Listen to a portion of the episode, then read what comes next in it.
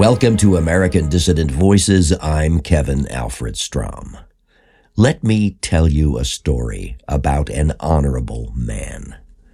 A man whose last wishes were disrespected after his death when he could do nothing about it.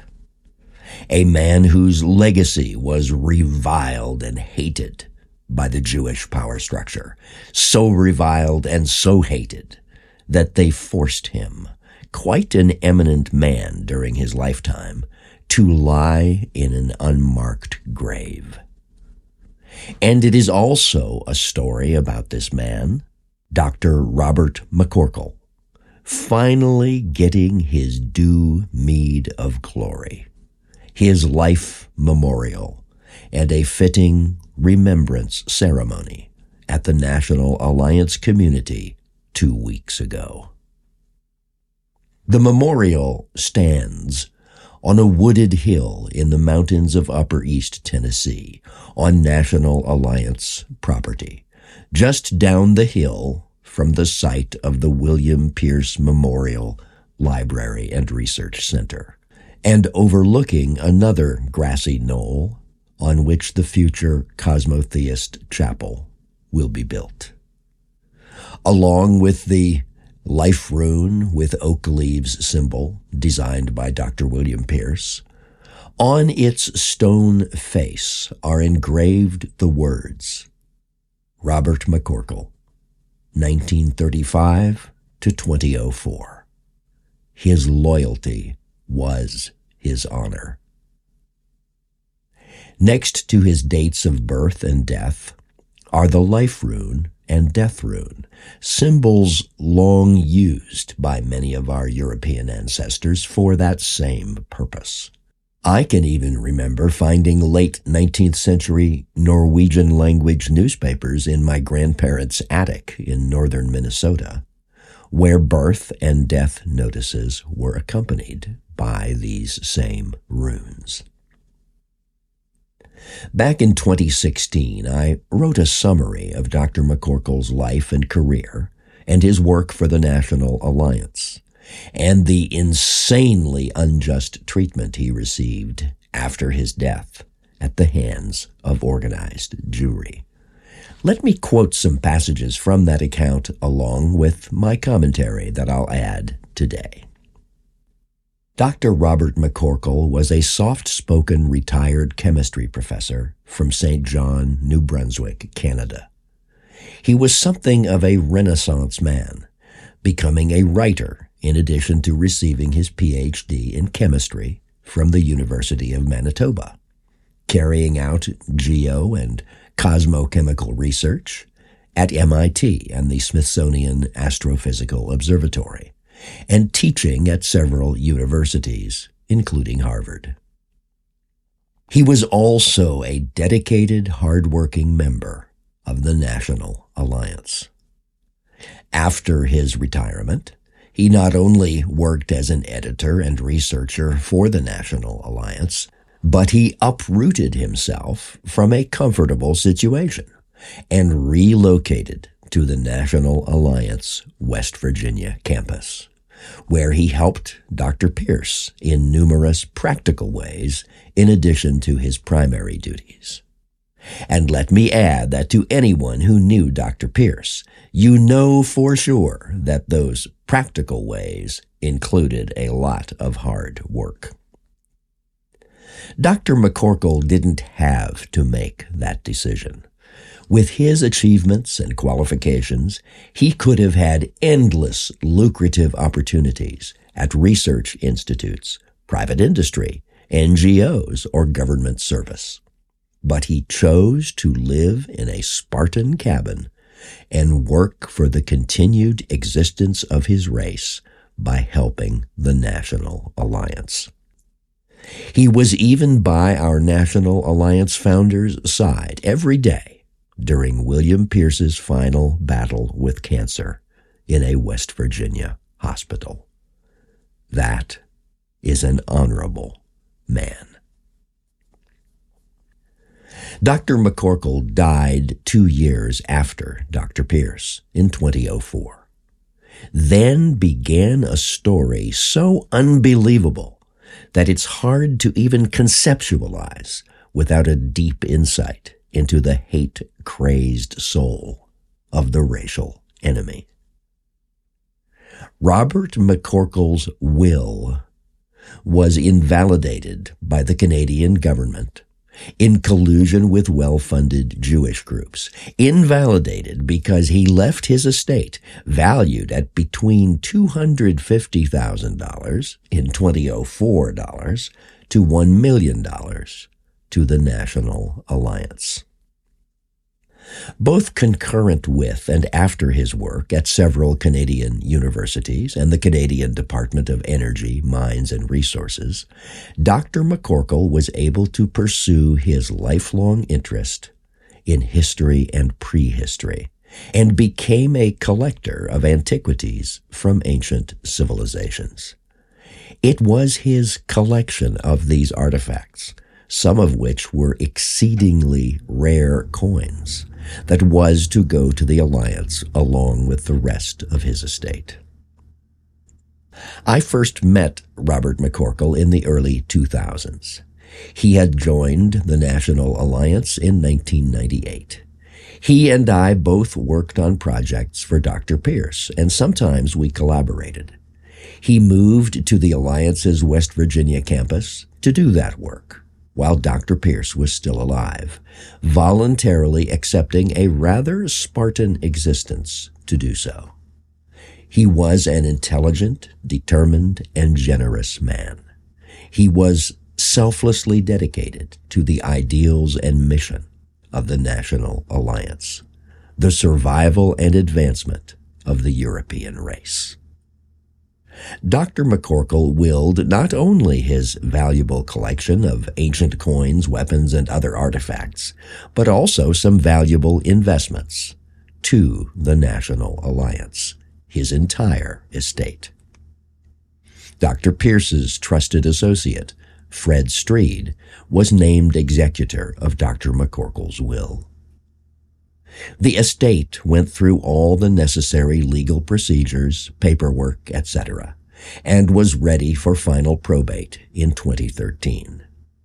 Suddenly, Dr. McCorkill's estranged sister, Isabel McCorkle, so estranged that she usually didn't even use the same spelling for her last name, appeared on the scene, objecting to the will. She was also so estranged that she had not spoken to or had any contact with her brother since 1991, 22 years before her sudden reappearance.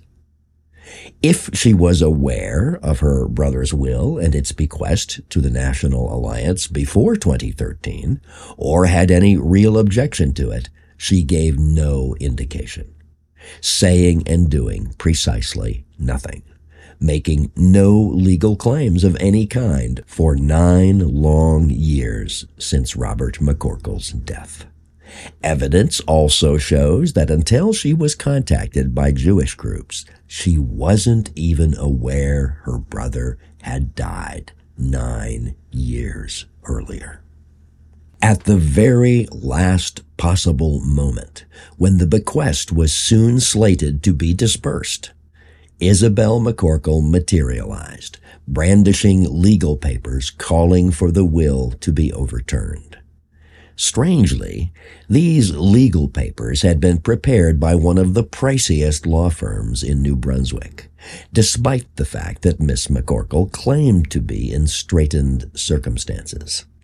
And even more strangely, this obscure and previously totally uninvolved woman was accompanied by a veritable army of handholders, advisors, spokesmen, and handlers, people she didn't know and hadn't met until almost that very moment, including the Attorney General of New Brunswick and several Jewish groups, including the League of Human Rights of B'nai B'rith, the Center for Israel and Jewish Affairs, and leading the charge, even though it is not a Canadian organization, Alabama's so-called Southern Poverty Law Center.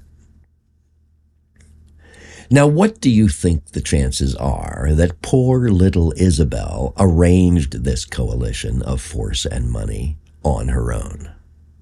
The SPLC alone has a war chest of hundreds of millions. Or is it more likely that Isabel was a paid off pawn in a dirty game of politics and payoffs designed to prevent the National Alliance from receiving what it is due and what Dr. McCorkill wanted it to have? Neither the SPLC's high-priced lawyers nor the Jewish fixers made any claim that Dr. McCorkill's will was not properly drawn. They did not allege that Dr. McCorkill was not of sound mind when he made his will. They made not the slightest suggestion that there was any irregularity of any kind in the will itself or in the probate procedures. They even made no claim that Isabel had any familial right to even one cent's worth of the estate. Instead, they did what has never been done before. These Jews, using long estranged Isabel as a patsy, nakedly and shamelessly demanded that Robert McCorkill's dying wish that his wealth be used as he chose and as he believed after his death be disregarded and ignored because of the political and philosophical views of the National Alliance. They demanded that Dr. McCorkill's sacred right to dispose of his property as he saw fit, enjoyed up until today by every freeman under Anglo-Saxon common law for centuries, be disregarded and ignored because of the political and philosophical views of the National Alliance. They demanded that all the products of Dr. McCorkill's lifetime of work and thought and experience be brazenly stolen and awarded to a sister that he actively disliked and to other family members which he had purposely omitted from his will. And further, they demanded that thousands of dollars from the estate also go to pay the alleged legal expenses of the Jewish groups who staged these fraudulent proceedings in the first place. Groups whose purposes were abhorred by Dr. McCorkill. Groups complicit in the ongoing genocide of our race and the courts of New Brunswick, including the Appeals Court and the Supreme Court of Canada in Ottawa, agreed with these outrageously immoral and blatantly illegal Jewish demands. The estate of Dr. McCorkill was stolen. Defending against this anti-freedom illegitimate coalition were the executor of the McCorkill estate, Fred Streed, and the Canadian Association for Free Expression, led by stalwart patriot Paul Fromm and lawyers for the National Alliance. The man who made the initial decision to accede to these Jewish demands is Judge William Grant, of the New Brunswick Court of Queen's Bench.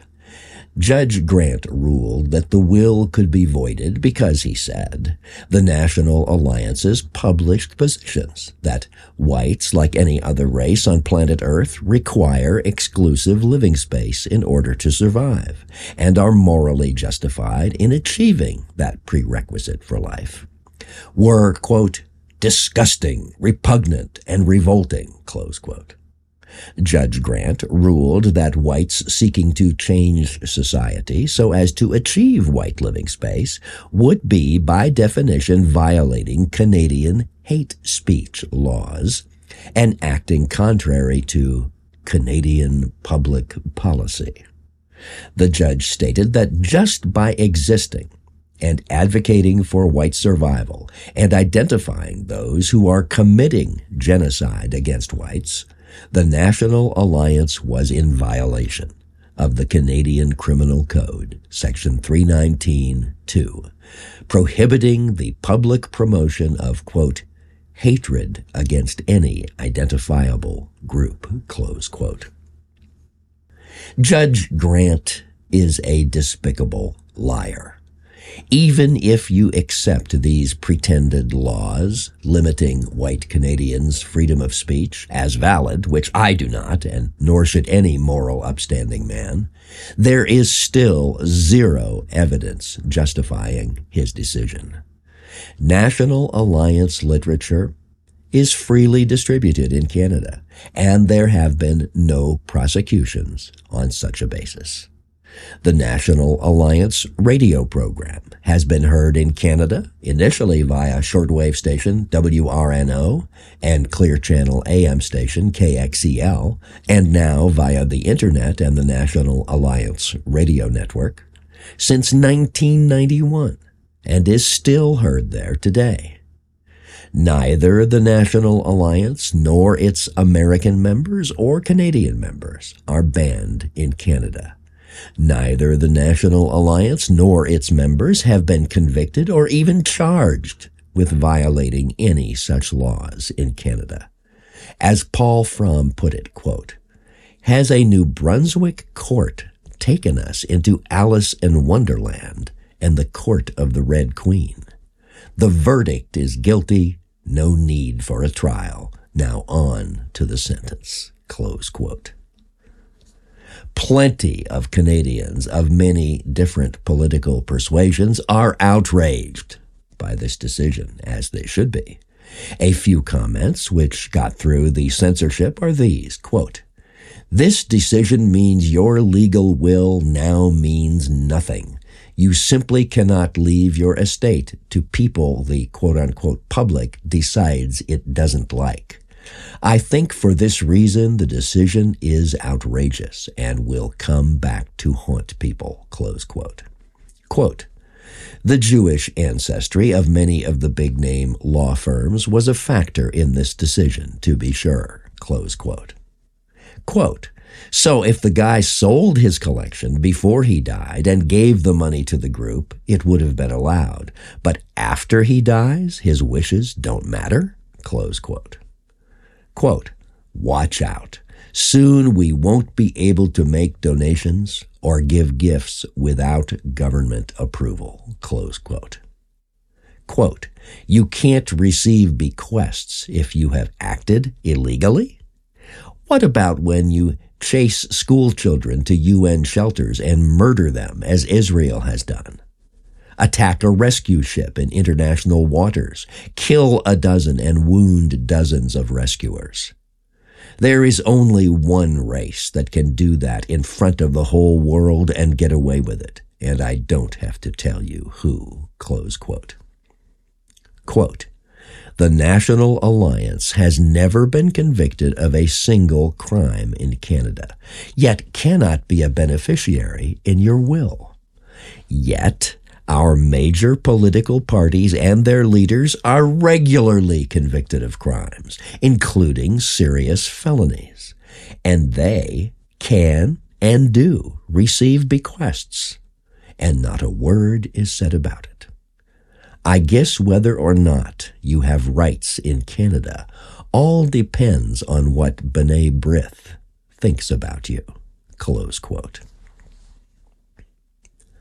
Perhaps even more outrageous than the theft of Dr. McCorkill's fortune is the fact that after all the screaming in the controlled media about the estate and the National Alliance and Dr. McCorkill's devotion to it, Jews got together and successfully prevented any marker whatsoever from appearing over his grave because, supposedly, some Jews are buried in the same cemetery, and they would feel fearful or afraid or offended by a stone, even bearing the name of this ferocious hater.